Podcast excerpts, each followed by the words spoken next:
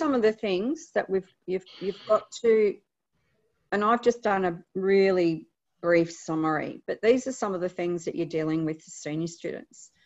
They're usually aged, as I said, around 16 to 18. You might get the occasional younger or older one.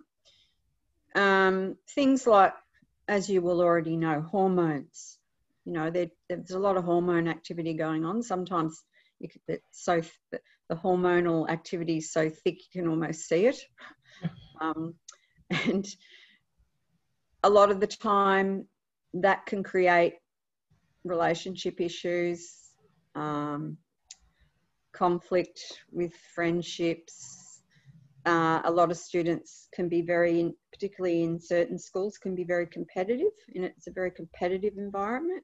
Hmm. Um, they're, they're also very focused on lots of other things outside of the school, like going for their licenses. Um, parties. Lots of parties, socialising, lots of people turning 18 and then friends or brothers and sisters with 21sts and lots of deb balls and all these different things, you know. They're always socialising and doing things, a lot of them. Um, I, in my experience too, I found I'm sure Erin did. You know, a lot of them have sporting commitments. You mm. know, they might, like some of the boys might get paid to play football, and I'm not. You know, girls don't usually get paid, but well, they they're starting to now. Actually, I have had a couple of girls yeah, who are yeah. At the at high school level, are they? Yeah, yeah. Oh, the women's football is has really taken off in the last few years. Yeah, that's great. Mm. And but you know, they take their sport very seriously, mm. and then and a lot of them they do part time work. Now, I did part time work too, but I didn't work as much as a lot of these young people mm. do. You know, a lot of them work nearly all weekend. And yeah, and some of them, especially if they work at McDonald's, mm. some of them, I shouldn't name a particular and location, like but that. they're quite often pressured into doing the overnight shifts. Yeah. You know, work from four o'clock in the morning till seven, and then you can go to school.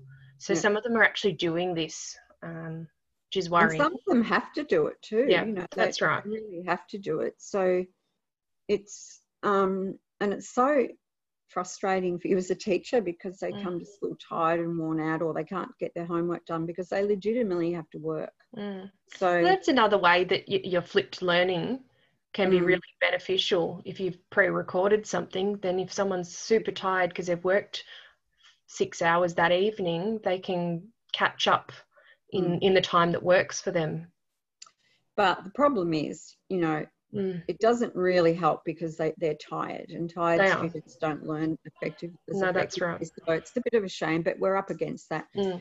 pressure from parents to perform mm.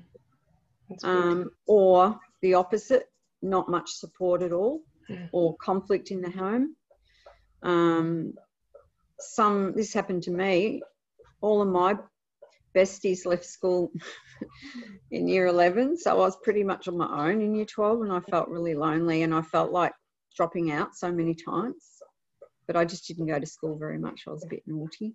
Um, and they go out a lot you know? Mm. they actually love to party a lot of them. So you sort of and, and, and at the moment too you know there's always always this uncertainty about their future ambitions. They don't know what they want to do with their lives, you know, and they're getting this kind of, I suppose, feeling that everyone's starting to expect them to know what they want to do and how to make those decisions. You know, they don't even know. So, um, and also anxiety.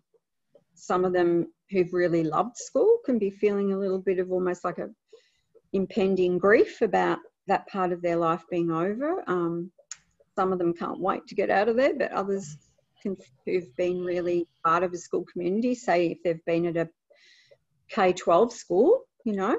Yeah. Um, yeah, and yeah, Kim says she feels that way about uni. Yeah, so you know, even yourself, how you feel about things, even at uni. It's it's just really it can be really difficult, and we don't often feel comfortable talking about that stuff. So you know that there's all this stuff going on inside their heads, and sometimes they'll be grumpy, sometimes they'll be tired, sometimes they'll be a little bit off. Um, and you can feel it, you know, that sort of affect. You can feel it, it's palpable in your classroom. So that's the reason why, you know, good relationships are so essential because you can just quietly sort of say, hey, come in here and come into my office for a sec, we'll have a chat. You know when that sort of is something's wrong. And it's really important to follow up on that because you never know what um, and, and if there is an issue, um, try not to let them tell you too much because that can be, then you might have to mandatorily report something and that can put you in a situation where you've got to betray their confidence. You know, they might have confided in you about something. And then one, legally... one way to make sure that they know that you are teacher as well is to say, I do want to let you know that if you're if you do tell me something where I know you know that you need extra support or if I'm worried about you, I actually legally have to tell someone. So you can sort of preface your conversation with that, so yeah. that you know I, I, will have to tell someone if you if I think you're going to hurt yourself or someone else mm. or whatever that might be. So so that they know you're still a teacher and there are laws that you have to uphold.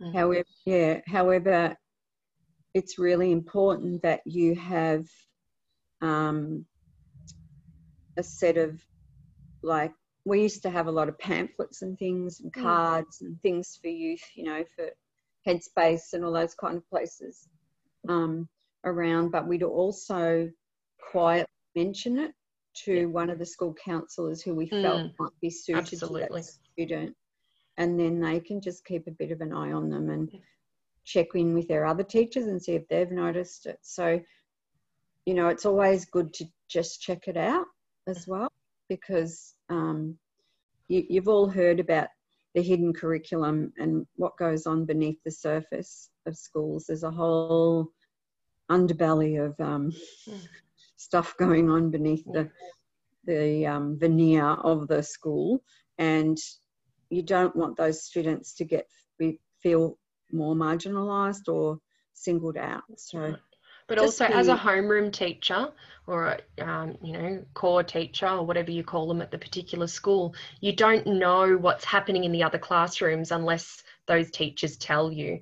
And it might seem like, oh, I don't know if this is even worth letting you know, but it might be five or six teachers saying something similar that someone is being bullied or picked on, or I have this feeling.